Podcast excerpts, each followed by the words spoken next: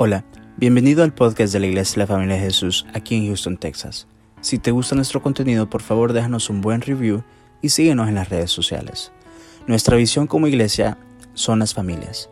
Esperamos que este episodio sea de mucha bendición para tu vida. Somos tu familia.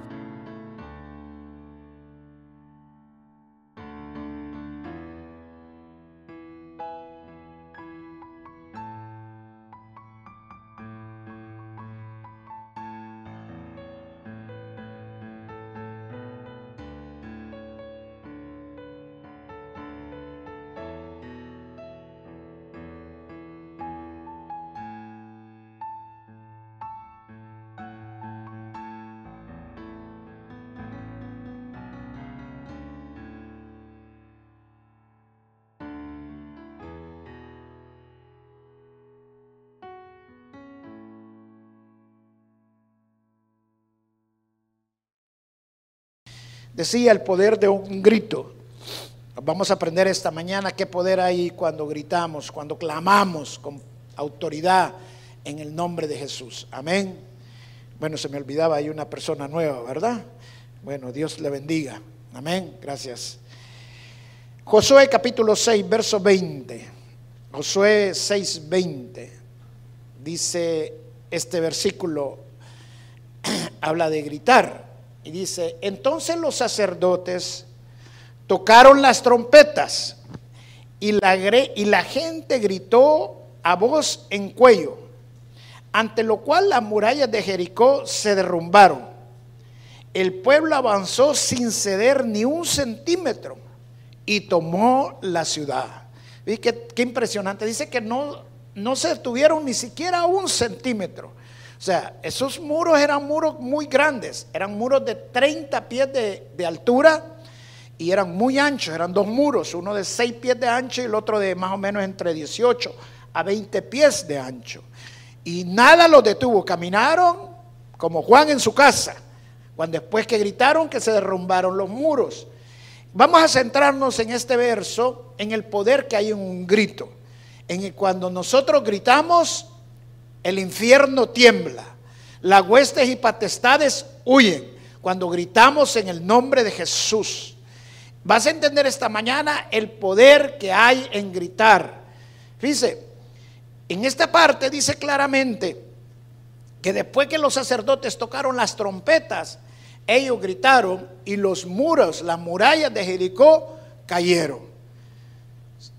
No fue porque oraron, está bien orar, es más, hay que mantenernos orando constantemente. No fue porque leyeron la Biblia. No significa que no tengamos que leer la Biblia, hay que estar leyendo la Biblia todos los días, hay que hacer el devocional todos los días, los 365 días del año. Pero no fue por eso, fue por qué? Fue porque gritaron. ¿Sabe yo? Después también de lo que ha pasado con mi madre, yo estuve orando una noche y no dormí casi toda la noche orando por ella, clamándole al Señor. Y he estado orando también por ella muchos días. Y, sentí de parte de Dios que, y especialmente el día ayer que estaba trabajando en esta prédica, que el Señor ponía esto en mi corazón porque tenía otra prédica ya preparada. Pero el Señor me quitó eso y me, me dio esta palabra. Y la palabra era, mi iglesia no está clamando y necesita clamar. Porque la iglesia no ha entendido que clamar es gritar. Y estamos en tiempos que necesitamos clamar. Solo dice, lo que nos han puesto, nos han puesto que se le llama tapaboca. O sea, le parece que no es espiritual, que el enemigo quiere taparnos la boca. O sea, que no clamemos. Amén. Y la iglesia necesita clamar. La iglesia, la mayoría, la mayoría en todas las iglesias, no solamente aquí, no se están congregando, porque se están cuidando, porque están tomando sus precauciones muchos de ellos. Otros no, estamos viniendo a la iglesia, no dejando de congregarnos, pero de alguna manera u otra, ¿no le parece que esto es bien espiritual? Entonces, si es espiritual, tenemos que verlo desde el punto de vista espiritual. ¿Qué es lo que Dios quiere que nosotros hagamos? Cuando la iglesia clame, sentí que me ponía el Señor, cuando la iglesia grite, entonces van a ver murallas derribadas, van a ver coronavirus que se van en el nombre de Jesús. pero necesitamos clamar, necesitamos gritar. Ahora, en esta parte, en esta porción que acabamos de leer, comienza cuando Josué con todo el pueblo de Israel se, dirigen a Jericó para atacar Jericó y tomar ya la tierra prometida. Ok, pero justamente cuando ellos van de camino, Dios le da una palabra. Vamos allí mismo en Josué capítulo 6, el verso 3 al 5. Del 3 al 5 dice, tú y tus soldados marcharán una vez, ahí mismo en ese capítulo, tú y tus soldados marcharán una sola vez alrededor, alrededor de la ciudad.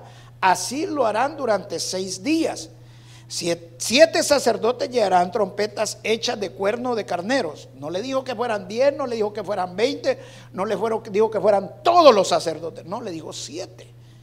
Y le dijo, y marcharán frente al arca. El séptimo día ustedes marcharán siete veces alrededor de la ciudad mientras los sacerdotes tocan las trompetas. Cuando todos escuchen el toque de guerra, el pueblo deberá de gritar a voz en cuello otra versión dice, gritaron como trueno. O sea, no sé cómo es un, grito de trueno, pero nosotros que vivimos aquí en Houston sabemos que aquí hay muchos truenos y cuando relampaguea y truena tiemblan hasta la casa, que veces yo he sentido como que estoy en El Salvador, cuando vienen los terremotos, que toda la casa tiembla. Así fue el, el grito de esta gente, fue un grito poderoso, un grito fuerte. Dice, entonces los muros de la ciudad se derrumbarán y cada uno entrará sin impedimento. Mire qué tremendo. Dos cosas que Dios le dijo a Josué claramente. Una es que le iba, le había dado la ciudad. Dice, no le dijo, te voy a dar la ciudad. Le dijo, yo ya te he dado esa ciudad. O sea, las promesas de Dios no son en, en forma futuro, las promesas de Dios son en forma pasado. Porque lo que Dios ya decretó en el cielo, ya estableció en el cielo, va a pasar en la tierra y no hay nadie que lo pueda impedir. ¿Puedes decir aleluya? Amén. Es el poder de Dios. O sea, no se habían derribado las murallas, pero Dios ya le estaba diciendo, te he dado la ciudad. No se habían ido el enemigo, pero Dios ya le estaba diciendo, te he dado la ciudad. No habían todavía cruzado la muralla, no habían entrado a Jericó, pero Dios ya le había dicho que le había dado la ciudad. ¿No te parece eso que así pasa muchas veces en nuestras vidas? Hay algo en nuestro sentir que nosotros tenemos dentro de nosotros que hay como que nos diera paz en medio de la tormenta cuando estamos en una tribulación, cuando estamos pasando momentos muy, pero muy difíciles como la crisis que estamos pasando. Pero en medio de esa tormenta Dios te da tranquilidad, Dios te da paz y sabes que hay algo que, Dios está haciendo y que Dios lo va a hacer. Hay una promesa hermosa que dice la palabra de Dios, caerán mil a tu izquierda y diez mil de tu derecha, pero a ti no te va a llegar. Amén. Entonces, tenemos que empezar a, tomar posesión de las promesas de Dios. La promesa de Dios es nuestra tierra prometida. La promesa de Dios es nuestro destino. Esta gente tenía un destino, el destino era Jericó, y lo que impedía que llegara a Jericó eran los muros de Jericó. Hay algo que está impidiendo que tú llegues a tu destino, algo que está impidiendo que tú no tomes posesión de tus promesas. Aunque tú no estés viendo ese muro, hay un muro que está deteniendo para que tú no puedas llegar. Pero cuando tú le crees a Dios, tú crees en las promesas de Dios y tú crees lo que Dios ya hizo, eso es todo lo que necesitas, creerlo. ¿Para qué? Para declarar lo que no es como que fuera. Como dice Romanos 4:13, que declaremos lo que no ha sido hecho como que ya fue hecho. Aunque no lo estemos viendo. Esta gente, Josué y los israelitas, estaban enfrente de un gran muro.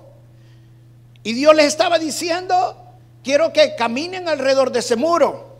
Por seis días van a caminar una sola vuelta, pero al séptimo día van a dar siete vueltas. Ahora, ¿te imaginas cuántos años tenía Josué cuando hizo esto? Tenía 80 años. Hay una gran diferencia cuando Dios te dice algo y cuando tú haces algo que Dios no te ha dicho que lo hicieras. Si Dios no te ha dicho que no te uses el tapaboca, tienes que usar el tapaboca. ¿Por qué? Porque es una ley del hombre. Hizo un mandato aquí en el estado de Texas. Entonces tenemos que obedecer los mandatos del hombre también. Pero muchos hermanos están dejándose llevar por cosas que realmente son movidos en la carne y no espiritualmente. Imagínate que José hubiera dicho, ah, no, Dios quiere que camine alrededor sin que Dios se lo haya dicho. A la tercera vuelta hubiera caído desmayado, si tenía 80 años. Pero no pasó nada. ¿Por qué? Porque era Dios quien le estaba diciendo que lo hiciera. Y si Dios te dice que hagas algo, quien te va a dar la fuerza, la habilidad y la capacidad para que hagas lo que hagas es Dios. Si Dios es contigo, ¿quién contra ti? una cosa es hacer las cosas por nuestra voluntad y otra cosa es hacer la voluntad directamente de Dios. ¿Cómo sabemos que estamos haciendo la voluntad de Dios en medio de una crisis, en medio de una tormenta? Necesitas conectarte con Dios. Necesitas mantener una intimidad permanente con Dios. Yo tuve un sueño cuando comenzó todo esto. Nunca lo he contado, solo se lo conté a, a mi pastor y a mi familia. Pero hoy sí lo voy a contar. Yo tuve un sueño cuando comenzó todo esto y en el sueño yo me veía en una gran tormenta, dentro de un gran barco. Y había muchísima gente en ese barco, muchísima gente, todos vestidos de blanco. El barco daba, le, le pegaban olas y olas y lo golpeaban para un lado y para otro. Nosotros queríamos ver qué pasara, pero no se podía ver para afuera porque el barco no tenía ventanas, no se podía ver para ningún lado. Y me levanté, me desperté después de ese sueño y, lo que yo pude entender que Dios me estaba mostrando, que en medio de la tormenta Dios nos iba a guardar porque el arca es nuestro Señor Jesús y nosotros ya estamos en el arca del Señor. Entonces tenemos que creer la promesa. En medio de esta pandemia, en medio de esta crisis, Dios me dio una palabra. La palabra era clara, ten paz, yo estoy contigo, yo estoy con la iglesia, yo estoy con ustedes, yo estoy con tu familia y ninguna peste lo va a tocar. Nuestra promesa ahí está. Tenemos que creerla, así como estos hombres creyeron la promesa de Dios. Fíjense, Dios no les dijo, para que se caigan esos muros van a necesitar traer unas grandes piedras, hacer unas grandes catapultas y tirarlas y derribarlos. Dios no les dijo voy a mandar fuego del cielo y van a caer grandes meteoritos y van a derribar los muros. No, Dios no les dijo nada de eso. ¿Qué fue lo que Dios les dijo? Que para cómo iban a derribar esos muros con el grito. No era ni siquiera orando ni leyendo la palabra de Dios, no, gritando. O sea, Dios trabaja de maneras, hay veces que nosotros nos quedamos anonadados de cómo Dios obra. Pero esa era la manera que Dios quería que, que fueran derribados. Y mientras estaban dando vueltas, estos hombres tenían que hacer algo, tenían que creer. Y tenían que creer a lo que Dios les había dicho, que con el grito iban a derribar muros. Me puse a investigar qué significa la palabra gritar en hebreo y griego. Y gritar significa regocijarse. Pero hay una traducción aún más profunda todavía en el hebreo, que gritar significa romper y derribar significa romper y derribar. Eso significa que cuando tú gritas al Señor, cuando tú gritas en el nombre de Jesús, se rompe algo en el infierno. Cuando tú gritas en el nombre de Jesús, los cimientos del infierno se rompen, se destruyen. Cuando tú gritas en el nombre de Jesús, toda esa droga que está contra tu casa se destruye. Cuando tú gritas en el nombre de Jesús, tu hija que estaba mal y lo que le estaba atando se destruye y es liberada.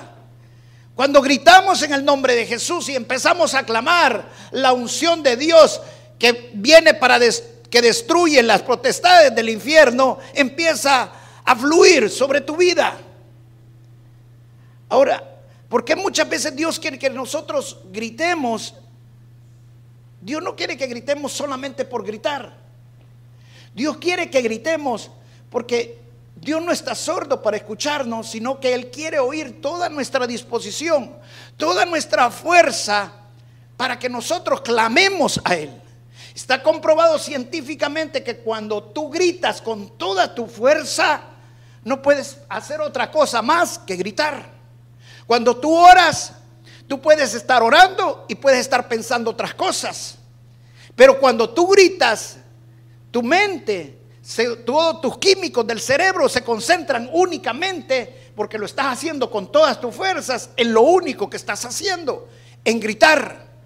Entonces por eso Dios pide que nosotros muchas veces tengamos que gritar.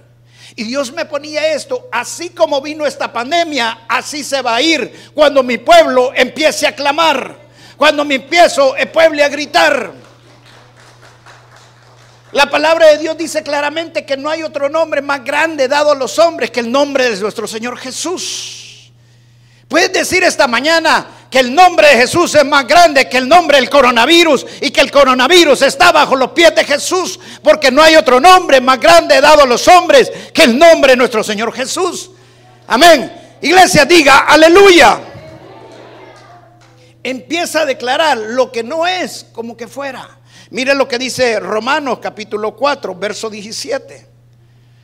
Romanos 4, 17 dice, delante de Dios tal como está escrito, te he confirmado como padre de muchas naciones. otra promesa de Dios. Dios no la da en el futuro, Dios la da siempre en forma pasada. Porque lo que ya Dios decretó va a pasar en la tierra.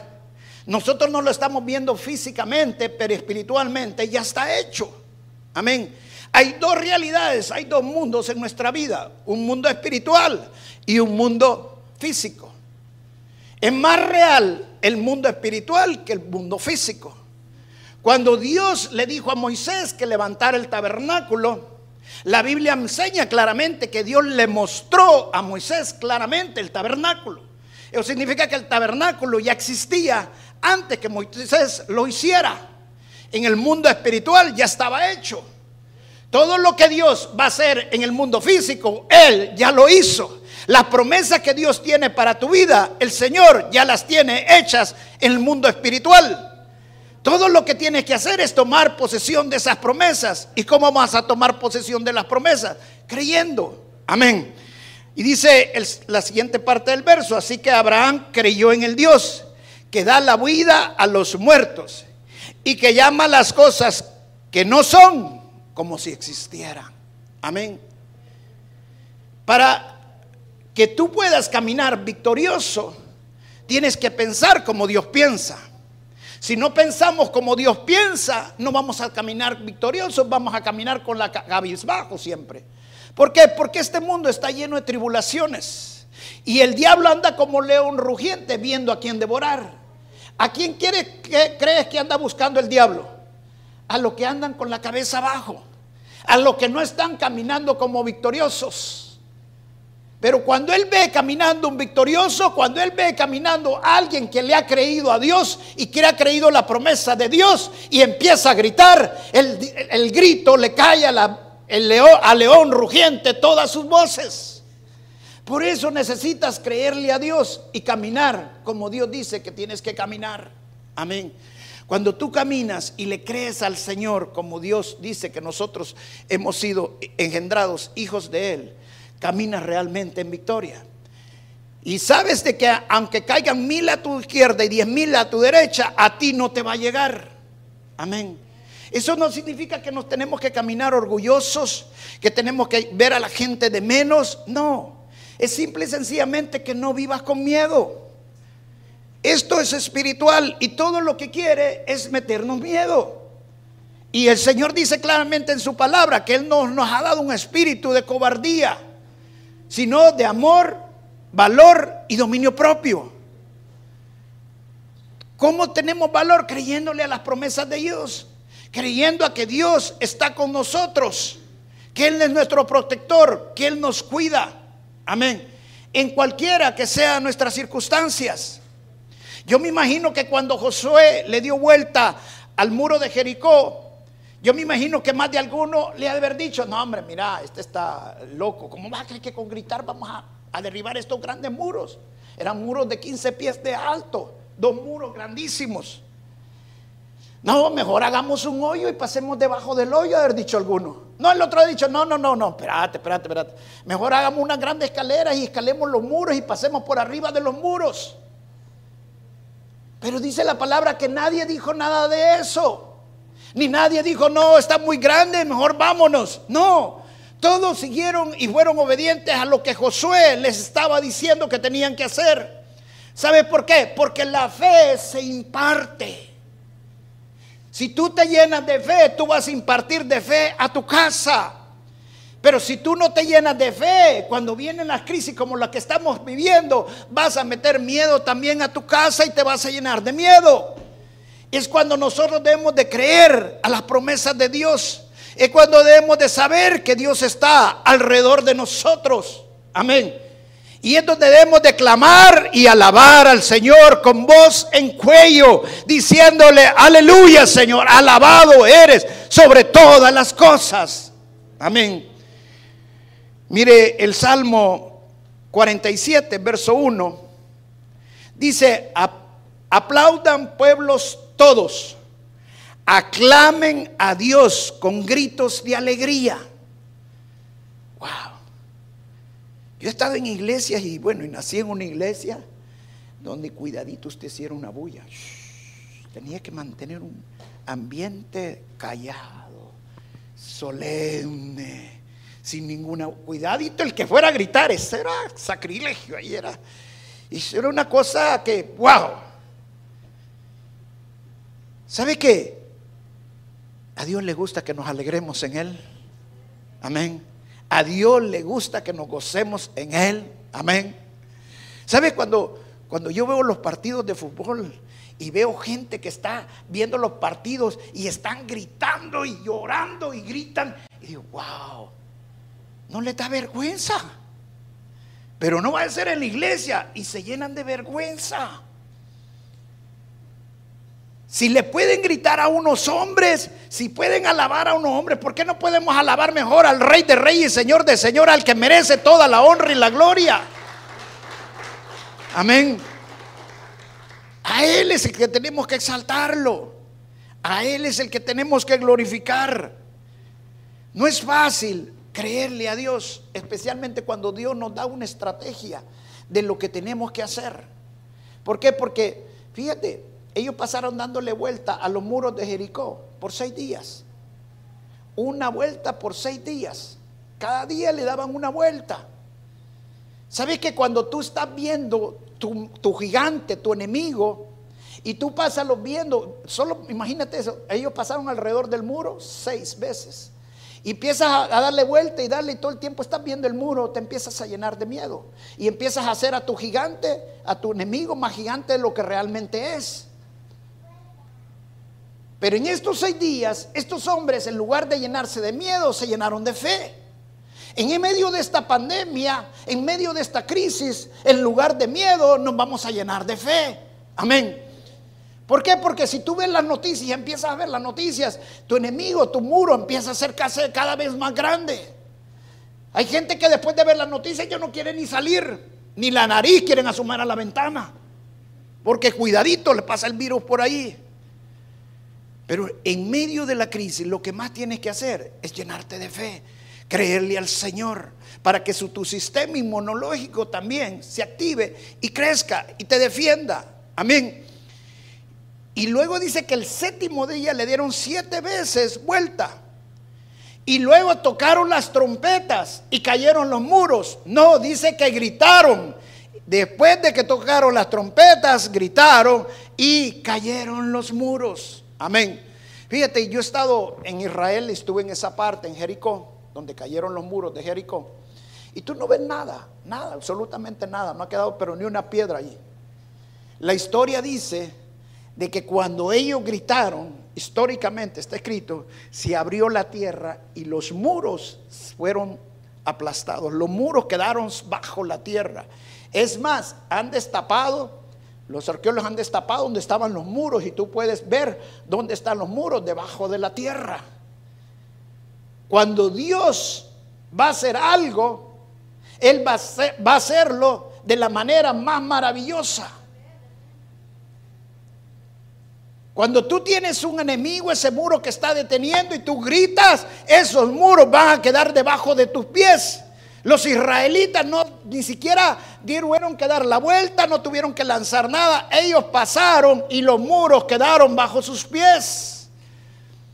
¿Qué significa eso, hermano? Que cuando nosotros vamos a avanzar para nuestra promesa y le creemos a Dios y clamamos a Dios, ese muro que está deteniendo que tengamos la promesa que Dios quiere que tengamos, va a ser nuestra. Empieza a declarar lo que no es como que fuera. Yo no sé cuál es tu necesidad en estos momentos, tal vez no tienes trabajo, empieza a declarar que ese trabajo ya está en tus manos y tal como lo quieres, como tú lo quieres. No sé si tal vez quieres un carro nuevo porque no tienes cómo moverte, empieza a declarar ese carro nuevo. Amén. Hazte cuenta y que eso que estás en tu casa y tienes en la cochera, tienes, eh, ahí está en la cochera, no hay nada, está vacía.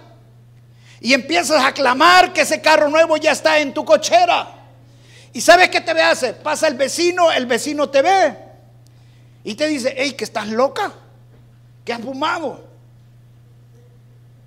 ¿Y sabes qué le vas a decir tú? Es que lo que pasa es que en el mundo que tú ves no puedes ver el carro, pero en el mundo de Dios mi carro ya está decretado. Amén. Esa es la promesa de Dios, creerlas, vivirlas y decretarlas. Lo que no fue, como que fuera. Amén. Yo estoy declarando que mi madre se va a levantar. Yo estoy declarando que los hermanos de la iglesia que se han contagiado, todos van a ser libres de toda peste mortandad. Yo estoy declarando que la peste mortandad no va a llegar a tu casa, no va a tocar a tus hijos, no te va a tocar a ti, en el nombre de Jesús.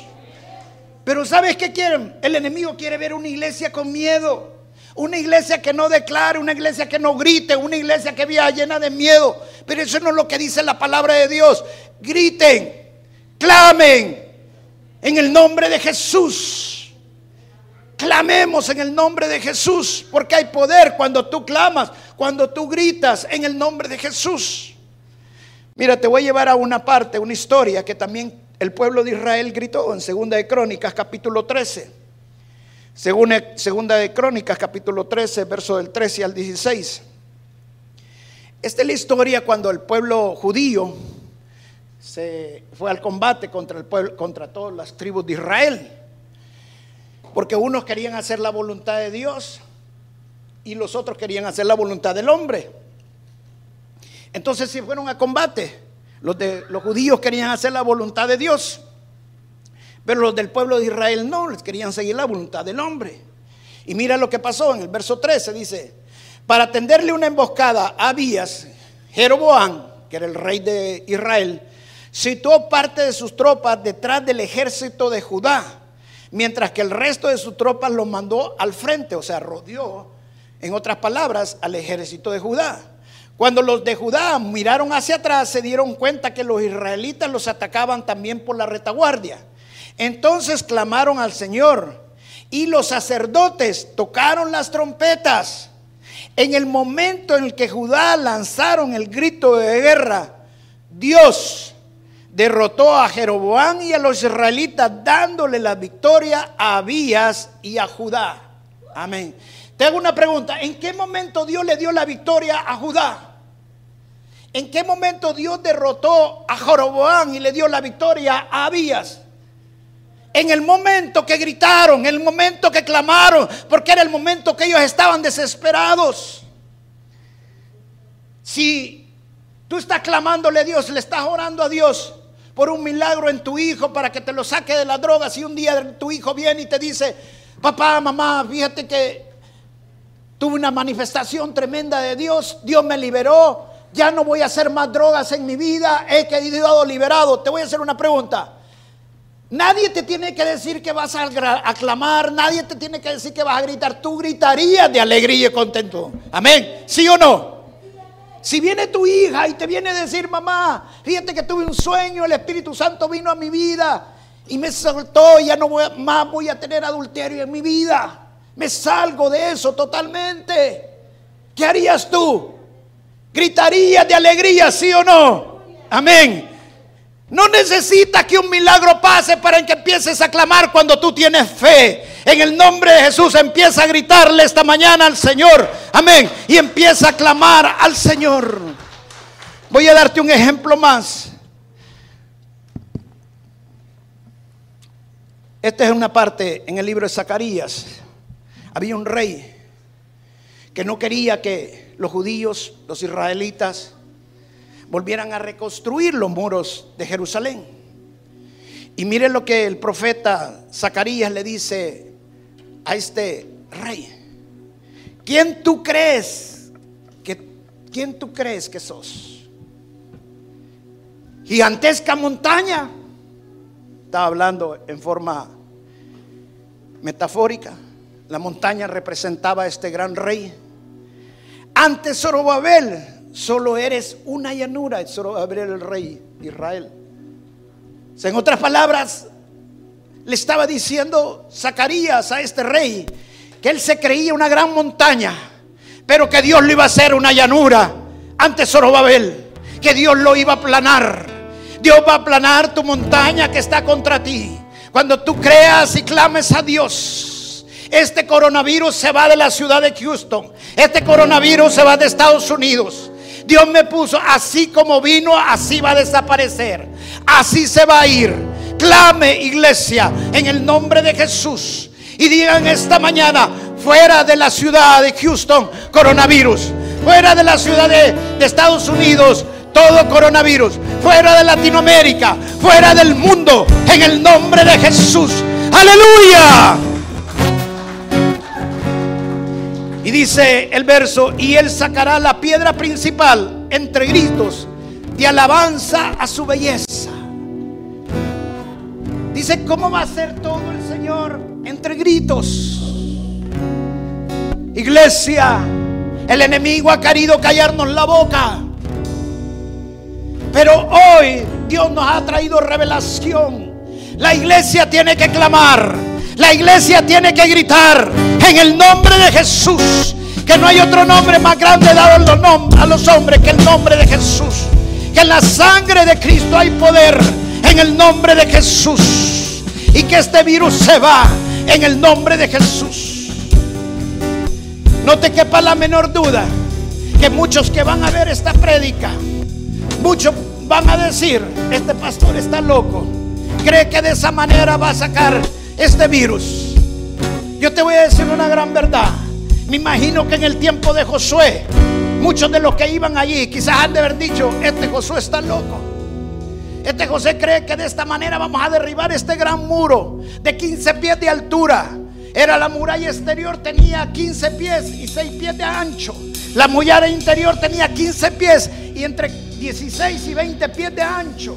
Dicen que hasta carros corrían encima de esta muralla. Habían casas incluso encima de esta muralla. Era tan grande, tan ancha, que era imposible que algo la fuera a derribar. Pero para Dios no hay nada imposible. Para el Dios que nosotros adoramos, que nosotros hemos creído, para Él no hay nada imposible. Y así como derribó las murallas de Jericó, Él también puede sacar cualquier peste de aquí de los Estados Unidos, cualquier peste de tu casa. Pero la iglesia necesita levantarse. Vamos a pararnos, iglesia. Voy a pedirle a los hermanos que suenen el chofá. Suenen el chofá, por favor.